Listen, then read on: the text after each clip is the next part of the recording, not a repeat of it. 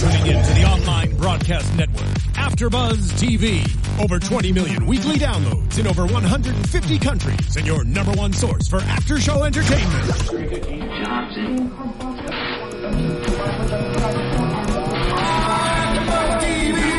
T V, the destination for T V superfans, producing aftershows for over three hundred of your favorite T V shows, interviewing celebrities and showrunners, and bringing you behind-the-scenes exclusives. All thanks to E! Entertainment's Maria Menounos, producer Kevin Undergaro, and internet leader Akamai.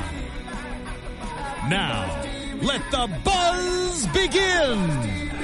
Oh, yeah. Let the buzz begin indeed. Welcome back, folks, for another Red Sox Wrap three sixty. This is our final Wrap three sixty for the Red Sox of the season, as they are all done and they are in the playoffs. We're going to talk a little bit fondly, I guess, about this up and down season of twenty fifteen. We're going to look ahead to twenty sixteen and uh, what's in store for the Red Sox this offseason. As usual, I am with the Sultan of the Sabermetrics, Bobby DeMuro. Bobby, you want to tell everybody how they can reach you? I mean, I what if I don't want them to reach me? That's cool. Uh. Well, you know, I don't have the Twitter, so they can't reach us during the show. So if anybody wants to shout out a topic there that they want to hear us banter about, that's true. How and could they do that? Twitter and YouTube comments, you're not checking those, are you? YouTube, we got uh, we got a commenter on there, M W ninety-nine Geek or M W two Geek ninety-nine. I'm surprised you're going on the internet. Congratulations. Yeah, What's I it like? Learned it. I learned it. It's kind of, I think it's here to stay. I, I, I yeah. yeah, it might be around. I'm on Twitter at Bobby DeMuro, just my name. Uh, we'll check YouTube comments too, obviously, if you guys want to comment all week. And because they can home, find us on YouTube and iTunes. Yeah, YouTube, and, iTunes, hit subscribe. Mm-hmm. Anywhere, if you're listening or watching, hit subscribe. You can rate us if you're on iTunes, that kind of stuff. Wow. And if you're at home, you should tell us this week, because I'm advocating for this. If y'all want to see like a once a month wintertime Red Sox wrap, we can talk about free agents, trades, whatever offseason moves happen, big free agents that become available, hot stove stuff. So if you guys want to see like once every like four weeks, maybe like the first, I don't know, we can figure it out, but the first Tuesday of the month or something like that, do a big wrap of the previous month of Red Sox baseball. And then, hey man, March rolls around and we're back. Let us know in the comments section. I have a tendency to uh, follow football in football season. I'm but, down. I'm uh, down for know. a little baseball once a month. I don't know why you wouldn't. You know, I, personally, I do a daily show all winter. No, I'm just kidding. You can always tickle that Red Sox itch, no question about it. So, oh, yes. But uh, looking back on the season, seventy-eight and eighty-four, didn't look like it was going to finish that well, you know, halfway through the season, uh, especially after their uh, that losing streak to start the second half, but uh, they turned it around. A lot of good young players on this ba- the baseball team that I, I hope are on the team next year, but as anything, new regime coming in, it might be out with the old and in with the new, which would be sad. But who would you like to see on this team next year? Who would you like to see gone? Um, I guess we'll start with the locks. I think the locks are David Ortiz, Pedroia. Yeah, I don't think he gets traded. I don't think they would trade him. I don't mm. think there's even a market to trade him. Um, Nobody wants thirty and a hundred. Yeah, no, mm. it's not just that. Nobody wants that from a second baseman at that age with that money. Oh, Pedroia. Like yeah. you can get yeah. you can get oh. a cheaper second baseman who's going to do well enough. That's not a you know primary position. Um, and he's not a bad deal right now for the Sox. It's not like he's an albatross hanging around their neck. Uh, those two are going to come back. You're going to see guys like Porcello back because you got so much money sunk into that and made after the trade. You're going to see second-level player. You're going to see Castillo and people like that back, younger guys, Bogaerts and Betts and all those obvious ones. Betts and all those obvious ones. Uh, you're probably going to see Josh Rutledge come back. I think he Oof. showed enough last year. Now, does he make a major league roster come spring training? Maybe not. It depends who comes in. Yeah. Uh, you're going to see Hanley at first. You're going to see Pablo at third. I don't think they're going to do very much, especially with the lineup. I don't think they're going to do anything significant unless they really surprise us. It's the pitching, specifically the rotation, that I'm the most interested in. Right. Because they can add – they don't need to add a lot, but I think Dombrowski's going to want to add a frontline guy. Maybe not even a traditional number one, but a big-time pitcher. Yeah, and that's kind of like where it lies. And in, in, in looking back at Dombrowski's, you know, history, he's more apt to make a trade for that type of guy than uh, go after him in free agency. And when you look at free agency, there's really kind of, I mean, the big names out there that everybody's talking about, Cue, uh, Cueto and, uh, and Price. But, you know, how we always talk about on the show about buying low and selling high. I mean, with Price finishing the year like he did, on fire for Toronto, nine and one, and potentially putting himself in the in the uh, Cy Young talk for the American League, he, it might be he's a little too high right now. Yeah. And when I look at what he does in the postseason, he doesn't show up in the postseason. He doesn't have that postseason record. It's that, and, and the other thing I think that the concern with uh, any frontline starting pitcher, the Red Sox can do it. They've got the money to do it, and they've got the money to absorb it if it fails. But anytime you get a frontline starter, you're paying for three, four, five very good years. And then you're going to pay another two or three or four years where they're going to suck, but you got to eat it because that's the market right now. Right. You're going to give somebody eight years. You're going to give somebody two hundred fifty million dollars. Well, they're not going to be at the top of their game that long. You're, you might use, lose a year to Tommy John. You might lose a year to something else. So you're eating that money. Can the Red Sox eat that money right now with the way that they are? Financially, probably. On the field, they're not one tick away from being a contender. If you're the Dodgers today, if you're the Dodgers whenever their season ends, you say, hey, we're going to sell out for Cueto or Price. We're going to re-sign Greinke because we're th- we feel we're that close to a World Series legitimately, and this guy will push us over the top. If you're the Red Sox, you might get lucky in like twenty thirteen. You might have a lucky season where you get hot and the right things come together, but it's not a given. And I think wasting, not wasting, but giving two hundred fifty million dollars to something where you need more than just that, right, that's a risky proposition. Well, I think that when you look back on the twenty thirteen season, it's like, you know, the right free agents were brought in. Yeah. These like high character guys that can bring a lot to the lineup for sure, but also bring a lot in terms of chemistry to the club. Now, for some reason, in oh twelve and oh fourteen, we didn't seem to do that. Yeah. In oh twelve, we got bailed out, obviously, by the Dodgers, so they took away our mistakes. And so now we have a Hanley and a Pablo situation, and nobody's going to take those off our hands unless we eat pretty much all their contract.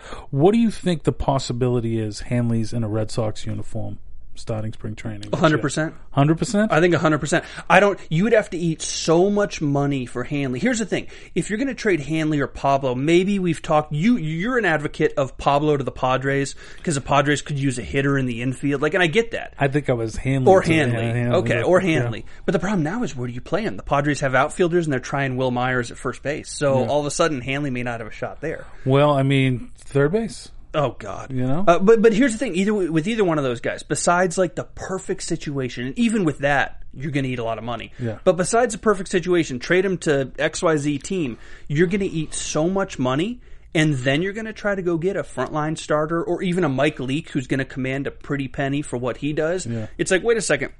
You're paying out of both ends. You still owe, don't you still owe Adrian Gonzalez? No, this year's the last year you're paying Adrian Gonzalez, so at least there's that. Really? You're paying him three point nine this year. Oof. But, but this is it. That ends now.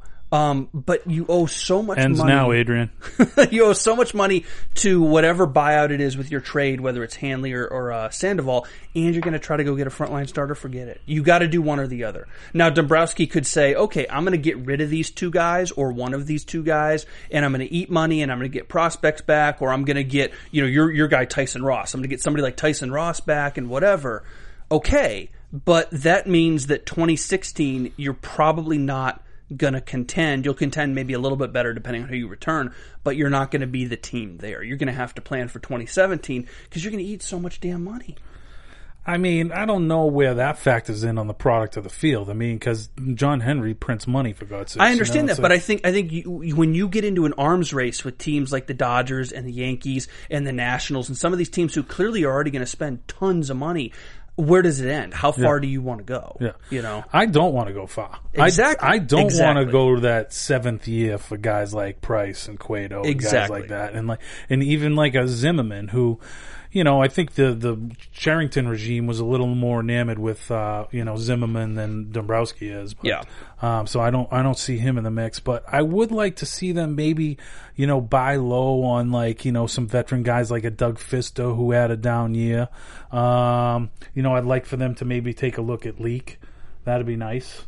Um, but, you know, some other free agent starters I was looking at that are kind of in a lower tier. It's like like a Marco Estrada's out there. Mm-hmm. He had a three point one three E R A and one hundred eighty-one innings pitched this year. So I don't think the the Sox had maybe one starter who put in one hundred eighty-one I would I wouldn't pitched. even call that a lower tier, though.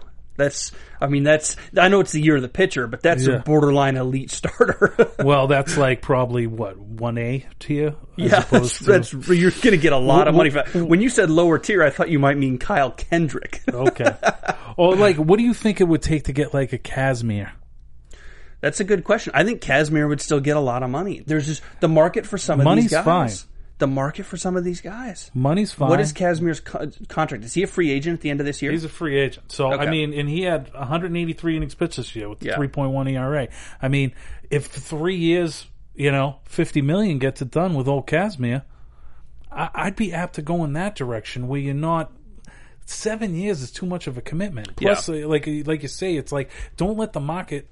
you know, dictate you doing something you don't want to do just because you feel, okay, we went in without an ace last year. It was horrendous, but it was also kind of a tale of two seasons, you know? I mean, the the, the, the E R A of the, the pitching staff was four point seven five before the, the break, and after the break it was three point nine nine. So things got better, you know? And things happened, like w- when they changed the pitching coaches, there was, you know, improvement there, you know? It was just kind of a horrible, you know, first couple months for them, but... Uh, yeah, I mean, Estrada I I like, but I like him probably more because it's also weakening a team in the division, you know? That's true. So yeah. And he's probably going to leave. The, I mean, I shouldn't say probably. He may very well leave there anyways. Yeah. So even if it doesn't come to Boston, he still may weaken the team by going to Texas, you know, Anaheim. I mean, you pick your place. They got to save those that money to go after Price. Yeah. And then he becomes a jilted incumbent. And he's like, you know, he's like, all right, I'm going to go to the Red Sox for seven. You really, but, but, but your thing, your whole thing with David Price the whole time has been Chicago. He's going to be a Cub. I think he's going to be a Cub, but I think there's going to be a lineup for him. You know, I think the yeah. Yanks are going to be in on him. I think the Sox are going to be in on him, but I wouldn't go more than five years. You know, yeah, and he, someone will give him seven. That's the thing about Price and Cueto and even Mike Leake. Those three guys are not old. They've still got a lot of good years in them, but they're not young. They're not reaching free agency at, you know, twenty-five. Those guys are all twenty-eight, twenty-nine, thirty right. and above. Um, so you're not seven years, you know, you get a twenty-five-year-old at free agency, or the Nationals in a very different situation are going to come up with Bryce, Bryce Harper pretty soon. Well, you'd give him a seventy-five-year contract. The dude's twenty-one years old. Right, right. But when you're thirty and you're a pitcher, that's a different conversation. You know, so so do you, here's my question, I guess. Would you overpay in money, in dollars per year, if it meant shorter years? Would you give Price, I don't know, I'm just spitballing, but would you give Price twenty-seven million dollars a year for five years versus giving him, you know, twenty-two million dollars a year for seven years? Forget about the total value, the average annual value. I think I would. Yeah. I, I, I would do that. Uh, you know, inflate, and they... Before they low, after they lowballed Lester, they tried to do that where he was like shorter and, and make it up on money, but they weren't going to get into the stratosphere that Chicago went in order to get him. But anyways, and I couldn't help but think in that uh, Cubs Cardinals game one, Lester versus Lackey, mm-hmm. you know, and it was a pitcher's duel. What might have been with our oh fifteen season? Yeah, you know, had it been a uh, a, a Lester Lackey, you know, Miley. Erod Owens staff instead of putting in Porcello and uh, Joe Kelly for those guys. Joe, hey, Joe Kelly did okay for most of the season. he, he, that's a guy that I think could go in a deal. Yeah, definitely. Because he has value. I mean, he had that kind of up and down deal, which he started off horrendously, you know, kind of made his own bed by predicting a Cy Young uh, finish. But um, but once he kind of came back off that D L stint, and I forget, was he the biceps or that was Porcello, I think. But uh, but Kelly, it seemed like he just needed to get down there and get himself right, mix in more off-speed stuff, and therefore making his fastball that much better. But and he, I mean, he was doing things that hadn't been done since Pedro Martinez. I mean, yeah. that stretch of seven wins, he had an E R A under under three or under two for that stretch. So uh, he he was impressive uh, in that, that regard. And he's coming in, he's just kind of. Getting into his arbitration years, he goes. Believe, he goes to arbitration so. for twenty sixteen. So if he sticks around, he's going to get. He made what six hundred grand this year. He's going to get a big raise, but he's not going to make ten million bucks. You know, this is obviously a guy. You might pay him a couple million depending on his year last year, right? But that's really, really manageable for a guy. If he gives you thirty starts at what he does, yeah, it's pretty damn good. That's a guy I think that can come come back and maybe win fifteen games yeah. and have an E R A in the mid threes. Yeah. I mean, I like the, I like the guy, and so. It would be kind of, it was almost, it's almost like a sell low, sell high like mix up on him, because he's he's kind of low in a certain sense, because he had, when you look at his season as a whole, it was kind of sad, but then he had went on that stretch where, you know, maybe this guy is the guy. So I think other teams are going to be looking to buy low on him and maybe not offer you what you should get for a guy that's going to be making the manageable contract that he is going to be making over the next few years. And I think overall he pitched a little bit better than his final numbers excuse me are going to indicate. um The interesting thing to me with Dombrowski, and the way that Dombrowski works in, in bringing in new guys, his guys, trades or free agency, not as not developing players as much, although that wasn't true in Florida when he started, you know, twenty-five years ago. Um, but in Detroit, this certainly was, bringing in free agents. The Sox, their top forty on the payroll, they have eleven guys who the team acquired through the draft or amateur free agency, and the other thirty-nine were acquired via trades or, twenty, or major league free or twenty-nine were acquired via trades or major league free agency. I'm not asking for a Cardinals, you know, system here where everybody comes up through the thing and you only occasionally go get a Brandon Moss or a Matt Holliday. But I am. Do the Sox decimate the farm system? Are you going to see Dombrowski trade away everybody in this very strong farm system and go for broke on getting guys who can win right now? And they're going to do what the Padres try to do and say, screw the farm and screw the future. It's time to win. Well, I think what he's after is going to be a front of the line starter that's, you know, in his mid twenties, that's, you know, somewhat controllable, so we can see him for a few years underneath, uh, you know, in the, uh, Boston climate, and when they're still under a manageable number, as opposed to Rick Porcello, who comes in and he wasn't under, we extended him without even seeing him throw a pitch. Yeah. But, um, but so I think he's going to be going after those guys like Sonny Gray if Billy Beane feels like he's not going to sign him over the next thing. Tyson Ross if, you know, A J Preller wants to blow it up. Uh, Carrasco from the Indians was dangled out there. Um, you know, let's, Uh, let's see how much they want to implode the Washington Nationals. Do they want to give us Steven Strasburg? You talk about, you know? It's funny, you talk about buying low, though. Sonny Gray and Carrasco That's are true. Not buying low. That's true. Tyson Ross really isn't even buying low. Uh, Strasburg might be. I can agree with you on Strasburg. At least relative to the rest of that national staff, Strasburg, Strasburg is relatively a buy low guy. Mm. What about a buy low in San Diego instead of Ross? Would you take Andrew Kashner? Had an ugly win-loss year, but wins and losses do not tell a story of a pitcher. I'm sorry. Yeah. Uh, would you would you be interested in a guy like that? I like Kashner. Is he? What's his contract status? I think he's still under arbitration. He is. Yeah. Okay. I, I like him.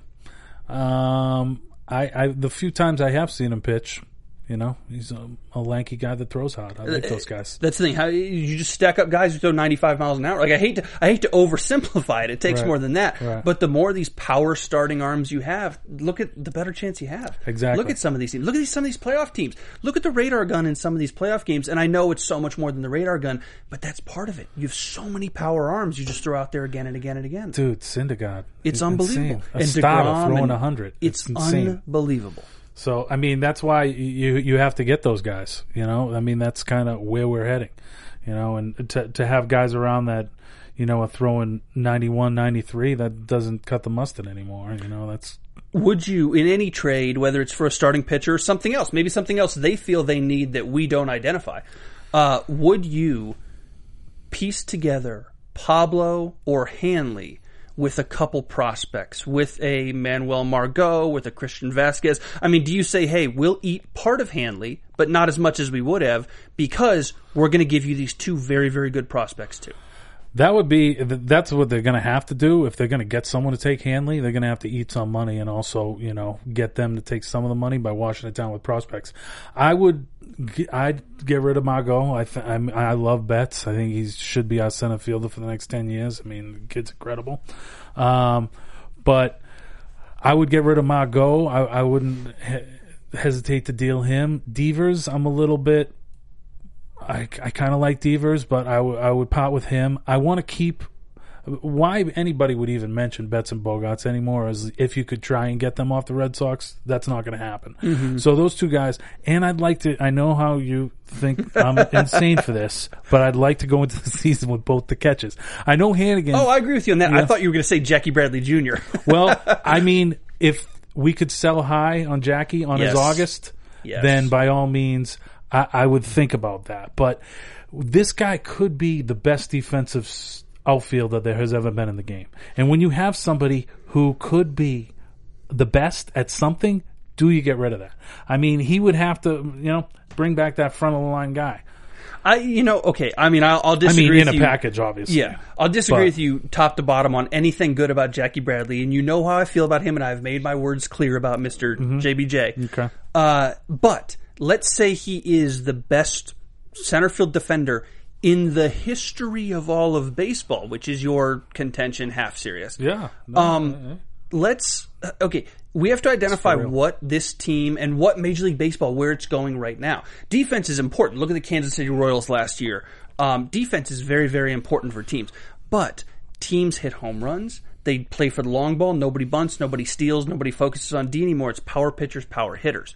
So is his phenomenal defense so important that you wouldn't return in a hypothetical package deal a frontline power pitcher or some kind of frontline power hitter to win today? You know, I just worry that that his great defense, that's wonderful, but if he doesn't hit come next July and he's hitting two oh four with two hundred strikeouts, does his defense do enough to not stand out in the lineup? Well, I mean, what I think it does. The, the reason why I'm getting a little bit alarmed on Bradley is because he is going to have those maybe those gaps where we're just depending on his defense and we're just going to look at the other way on his hitting. But um, that maybe we don't have the bats around to make up for that on his low stretch. Because if Sandoval doesn't hit like he did this year, yeah. that's kind of a hole at third base. And first base is a circus, you know? I, I mean, initially I was like, okay, let's get somebody to take Hanley off our hands uh, at all costs this offseason. But then I looked at kind of the free agents available for like a first base, because I don't want to just hand the keys to the castle, you know, to Travis Shaw and be like, first base is yours. I'd like to bring in a guy that puts some heat on him and maybe he's in a platoon situation. But the free agencies did not, free agent guys out there didn't really blow my skirt up. Chris Davis, I'll, I'll going to cost too gonna much cost money. a ton of money. I'll give you one right now that you're not looking at, Justin Morneau. Justin Morneau. No, the, I, I look at him. All right. I'm saying the Rockies are not going to pick up his options. Not, if they did, it'd be a colossal mistake. That's a guy that. for like a one-year deal. He'd probably make like six, seven million. He's got like a nine million dollar option. Missed oh. a ton of time with the concussion this year. Health is a concern, but for six or seven million bucks, I like now that. he's another left-handed hitter, mm-hmm. but phenomenal defense. Can hook a few around so. the pesky, pesky pole. Yeah, yeah, dude. I like Morneau. That, that's the, that's the one guy. But with concussions and stuff like that, yeah. it's like the best ability is availability. And you know, with him, the past couple of years with that concussion, it really. Uh, But but to, to finish the J B J thought, because it relates to this too, yeah. it sounds like you're describing in Jackie Bradley Junior a National League platoon player. A guy who comes in for defensive purposes, a Sean Rodriguez in Pittsburgh, Oof. a guy who comes in in the seventh inning for defensive purposes, wild card play-in game aside. You know, in an ideal world, that's when Sean Rodriguez is coming into games, right? It's that kind of thing for J B J. Let him start once a week in, you know, platooning across the outfield, and let him come in either as a pinch runner or defensively in the seventh inning every night. Negative.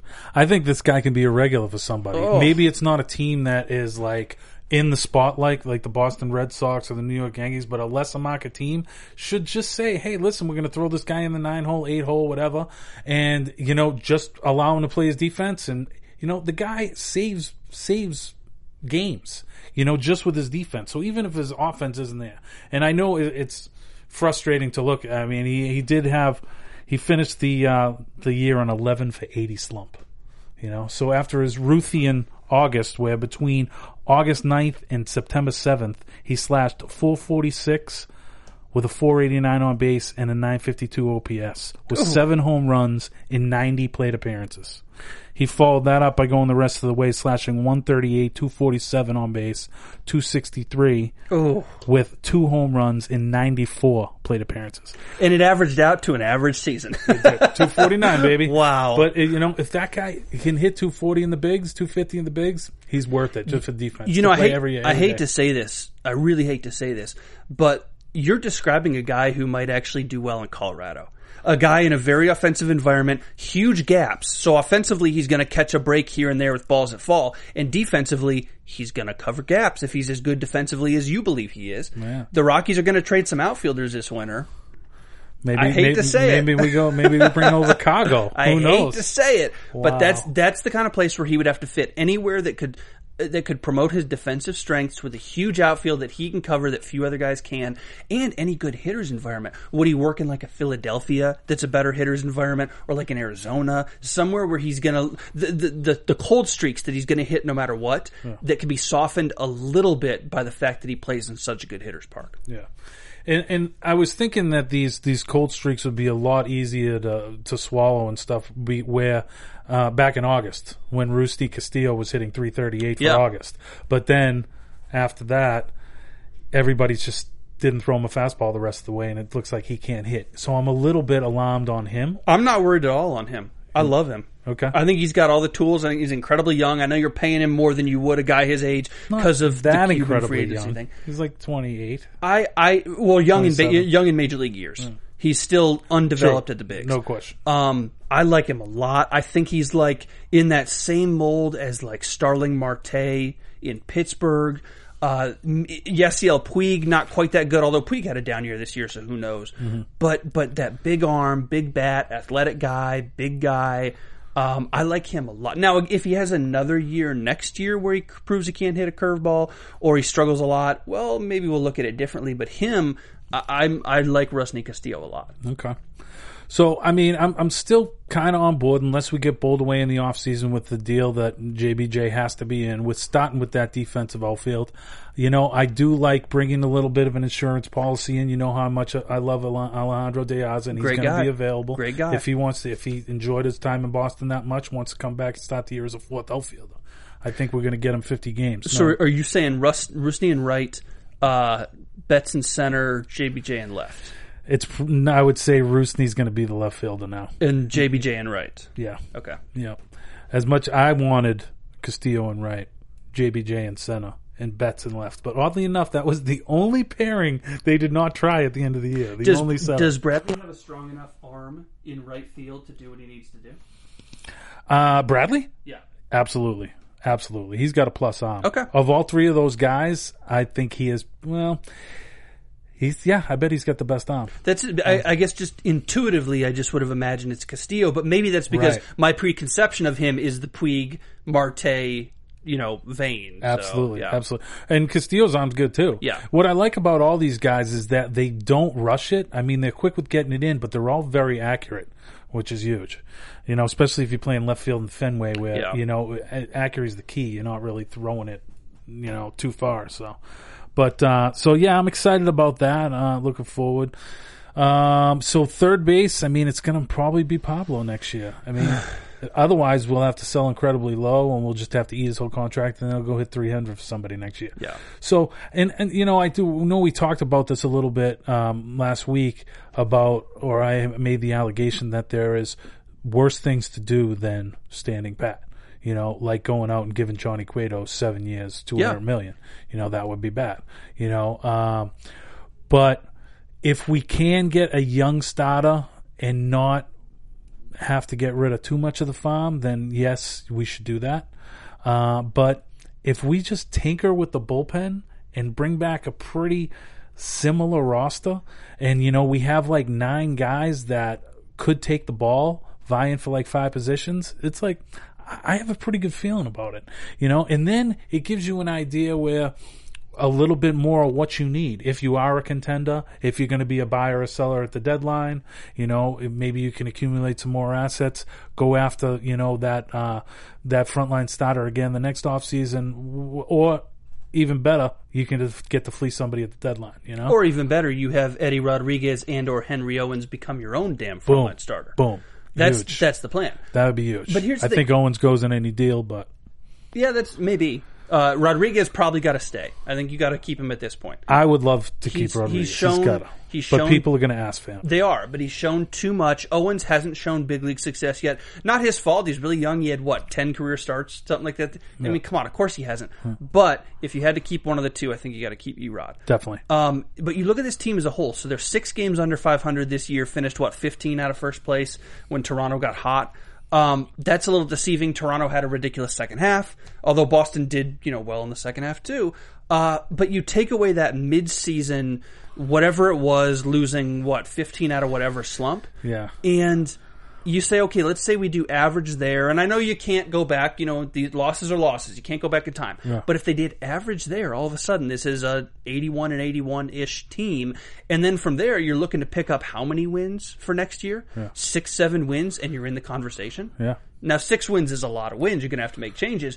But you're not as far away as, arguably, of all the last-place teams, you're probably the closest last-place team in all of baseball. No question. So no question. It could be a lot worse unless you say Seattle. Seattle will have a better year next year. I don't know if they ended up... No, I guess Oakland finished in last, so that's a bad example. But Seattle had a bad year. Um, but I think you're the best of the six division last place teams. You're the closest. Now, next year, could the Blue Jays and Yankees both rip off ninety-two wins? I mean, sure, I guess. You know, you could you could win eighty-five and not even be in the hunt, like what happened right. in the N L Central. Sure. But I think you're closer than... almost anybody else in the basement. If the Jays can't retain, retain Price, I see them taking a step back. It depends, though. It depends who else they bring in as a starter and what they can do to retain offense. Because yeah. they've got some of these guys. They have such a great offense. But, you know, between Donaldson and Tulo, they're going to keep those guys. I think they start looking around to see if they can get rid of Encarnacion, Joey Batts, these second-level, Brett Laurie, I don't know, these second-level guys who are like, hey, yeah. how many more good years do they have? Do we sell high on them to try to get a big return? Well, they already lost Brett Laurie in the Josh Donaldson deal, so that right. worked out real good for them. But, uh, yeah, the other guys definitely – I looked today, Encarnacion actually has a club option for uh, ten mil. That's a bargain. That is a bargain. Oh man! But do you? Then that's the thing. Do you? Do you? Do you put through the option? Say, hey, you're coming back whenever they have to do it in December, yeah. and then come February fifteenth, they say, hey, bud, you've been traded to X Y Z. We got two young pitchers. Yeah. You know who knows? Yeah, and and who knows if you just keep him through the first half of the season, somebody needs a bat at the break. He's a go. pretty good rental bat yeah. to be able to pick up. You know, a little fragile, but you know, yeah, Erod's got to be the guy that stays in. fifteen of his twenty-one starts this year gave up two earned runs or less. Sick. Sick. And, uh, you know, Betts uh, was seventh in the A L. I know you appreciate this. In war oh, with God. a six. There you go. Boom. That's all you need. Boom. Who, who's war? Baseball Reference or Fangraphs? Oh, man. uh, you know. Because it makes a difference. It does. It does. It does. you I, were so proud of uh, citing a sabermetric, and I, then I came back with like a simple yeah. and you were like, damn it. Yep, yep. I got something else for you, though. I got something else. But, uh, you know, the the bane of my existence this year, and, you know, with most teams, it, it is, is the, the bullpen and mm-hmm. how, how horrible it is. And just, just a little something, uh, they were they were twenty-sixth in E R A for the year, four point two five. Ooh. twenty-ninth. An X F I P, four point three six. X F I P for for folks at home, if yeah. you're not familiar, expected fielding, fielding independent, independent pitching, pitching is basically almost like E R A, but they're trying to account for park factors. So so Fenway, how offensive a, of a park it is. When you go to Coors Field, your runs count differently than when you go to Marlins Park or Dodger Stadium. Right. So X F I P for sabermetric people is a little more indicative of a true number to put on a season than E R A. So they're more X F I P. So than F I P, just straight up F I P. Well, well, that's more so than E R A. So, so if their E R A was twenty-sixth, you said, yeah. and their X F I P is twenty-ninth, they actually pitched a little bit worse than their basic numbers. Right. Set. Right. So they're also last, completely last in regular F I P, four four point six four. Really behind the Rockies bullpen, and last in F WAR. Ooh. Minus one point five. So Fangraphs. That's a Fangraphs one. Yeah. That's, so all the sabermetrics have the Red Sox bullpen as being atrocious. Yes. So here's how you fix it. Koji and Tozawa, they stay. Yeah. But we obviously know we have been overworking these dudes for their tenure with the Red Sox. So that has to be quelled. We have to bring someone in here who's a ninth or an eighth inning guy. I'm looking at the free agents. How about going hard after a Tyler Clippett? That's a guy who's pitched some in the ninth, pitched some in the eighth, can come in, support both those things. I like that. Another guy I like, Tony Sipp, mm-hmm. you know, lefty. Yeah. Oh, yeah. And I'm thinking with the Astros, I mean, you know, they have a lot of young guys there. Altuve, you know, he's probably coming up on another contract soon. They're going to want to buy out the uh, arbitration years on a Correa pretty soon, and yeah. some of those guys, some of those pitches. So that might be a piece that just kind of slips away, and he's effective versus righties and lefties. I really like him. So I would like for them to go after those guys and not worry too much about the frontline starter and see how it shakes out. And then maybe, you know, there's a team that is just out there wanting to be fleeced at the deadline. That'll that'll give us, you know, you know, a, a front of the line style. What about what about? I got another one for you, another Rockies one, but it's just at the top of my head. John Axford. John Axford's going to be a free agent at the end of the year. Rockies might re-sign him, but he's going to get a chance to test the market. Yeah. And he's he's not shy about moving. He's played for a lot of different clubs already. How about John Axford for a year? He ended up, he had two horrible weeks in Colorado, so his numbers are pedestrian. Yeah. But if you take away those two weeks, and I know you can't, but if you take away a couple of those outings, you got a really good reliever. Yeah. Um, here's the thing about relievers, too. When you're looking at relievers, when you're looking at them in the offseason, this is my thing with them. Even with starters, but with relievers, when you pitch in sixty-five games, take their two or three worst games of the year and throw them out. Right. And just say every reliever is going to have them. So if we were to take away the two worst games from every free agent reliever on the list, what numbers are we left with? You know, because there's going to be a day where a reliever goes out there, gives up four hits in a row. The manager says, my bullpen's wasted. You got to wear it. And he gives up six runs in a third of an inning. Right. That destroys these guys' numbers, but it doesn't mean they had a bad year. Right. So you come away and say, oh, well, his E R A was three point nine eight. That's not dominant for a reliever. We'll take away one or two terrible outings, and his E R A's two and a half. Yeah, that's a lot more attractive, you know. And and again, I mean, you can't take him away. He's going to have him. Whoever it is, going to have him next year in Boston too. But at least you get a better idea of who the reliever is versus, oh well, he had one bad game. Screw his numbers. Yeah, not worth going after.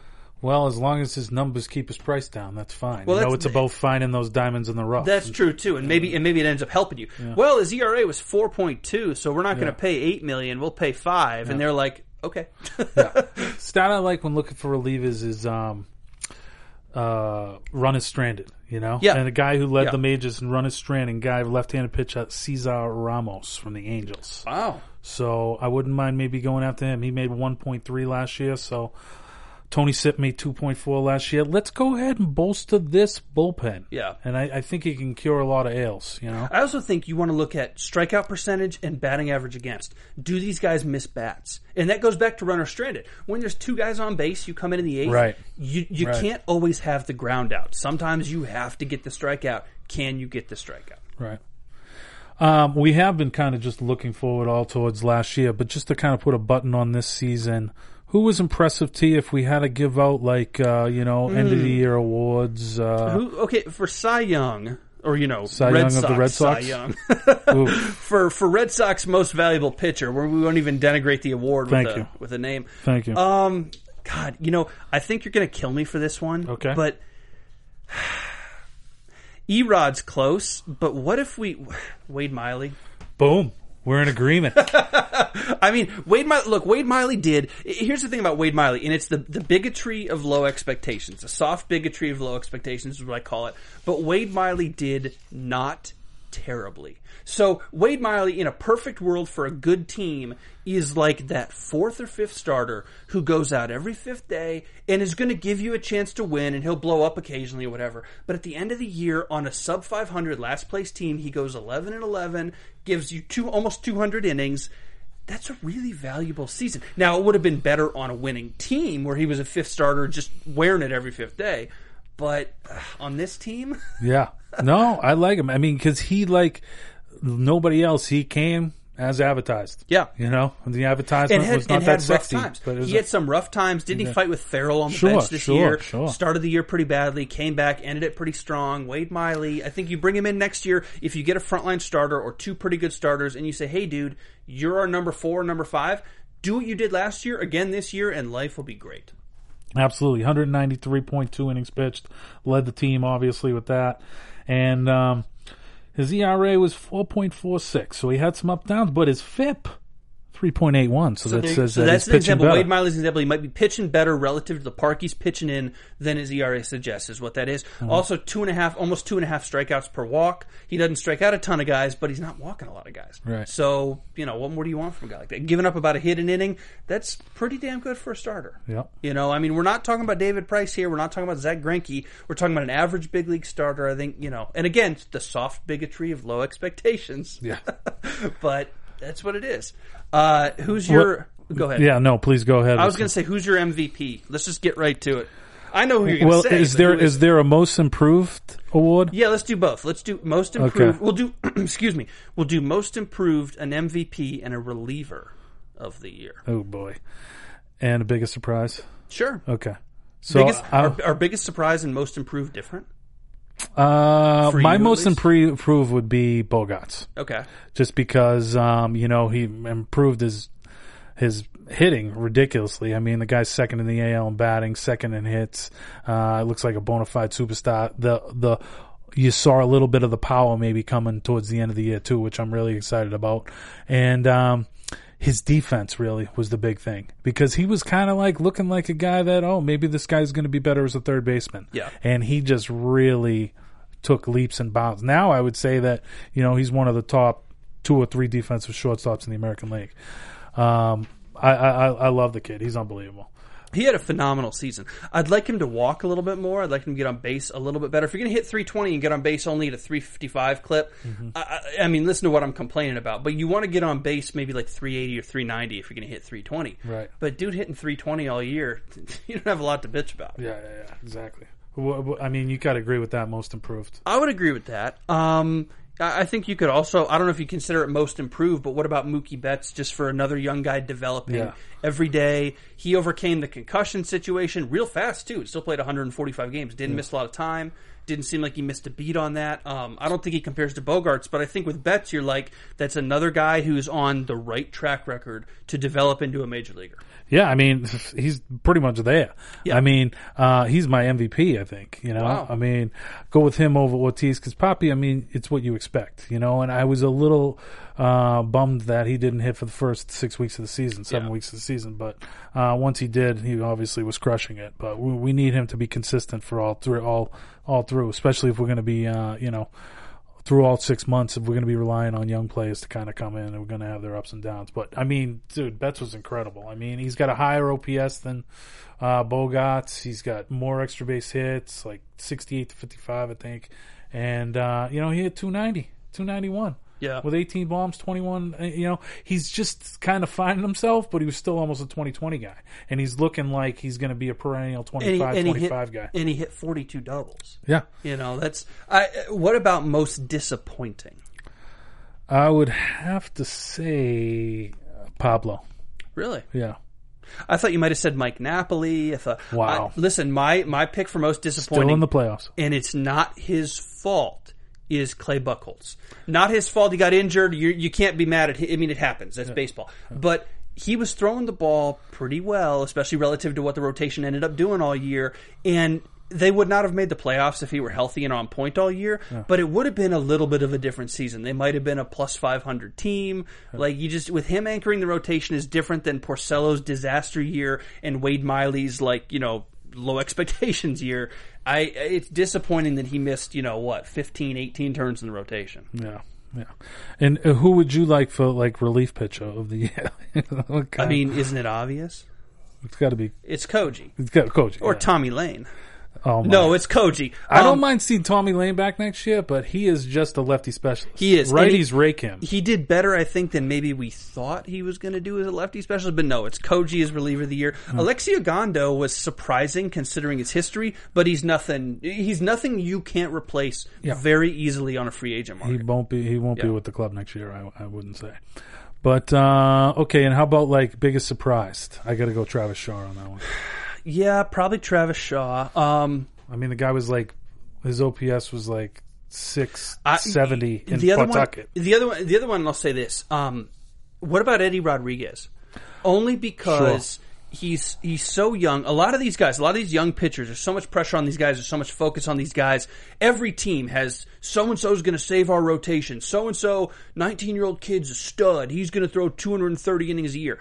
Very rarely do they turn out like Clayton Kershaw. You know, very rarely do they become that guy. Right. Or if they do, they do what Jake Arrieta did, which is take years to develop into that guy. That's what I'm hoping is happening with Kelly. Well, and that's the thing. And yeah. that might be what happened with Kelly. But with E-Rod, I'm looking at him after last year. I'm looking at him after being traded from Baltimore. And I'm saying, let's see what we got with this guy. And we went from let's see what we got with this guy to every fifth day, it's like, I know what I'm going to get. Like, we, we're going to win a game today. Yeah. You know, or, or like you said, we're going to give up two earned runs or less in how many of his twenty, fifteen, sixteen of his twenty-one starts? Yeah, twenty, that's, I mean, what more, you know, that's giving your team a chance to win. And for that guy at his, at this stage of his development, is pretty exciting. Yeah, that's double digit wins. Exciting. Man, the kid was kid. kid I mean, was killer. Double digit wins. I probably want to see him strike out a few more guys for who he is, but. You know, I mean, at this point, it's like the process is there, the development is there. Hopefully, he doesn't take a step back next year when teams can scout him one year better. Yeah. That's the challenge. But he can also scout hitters one year better. Yeah. Um,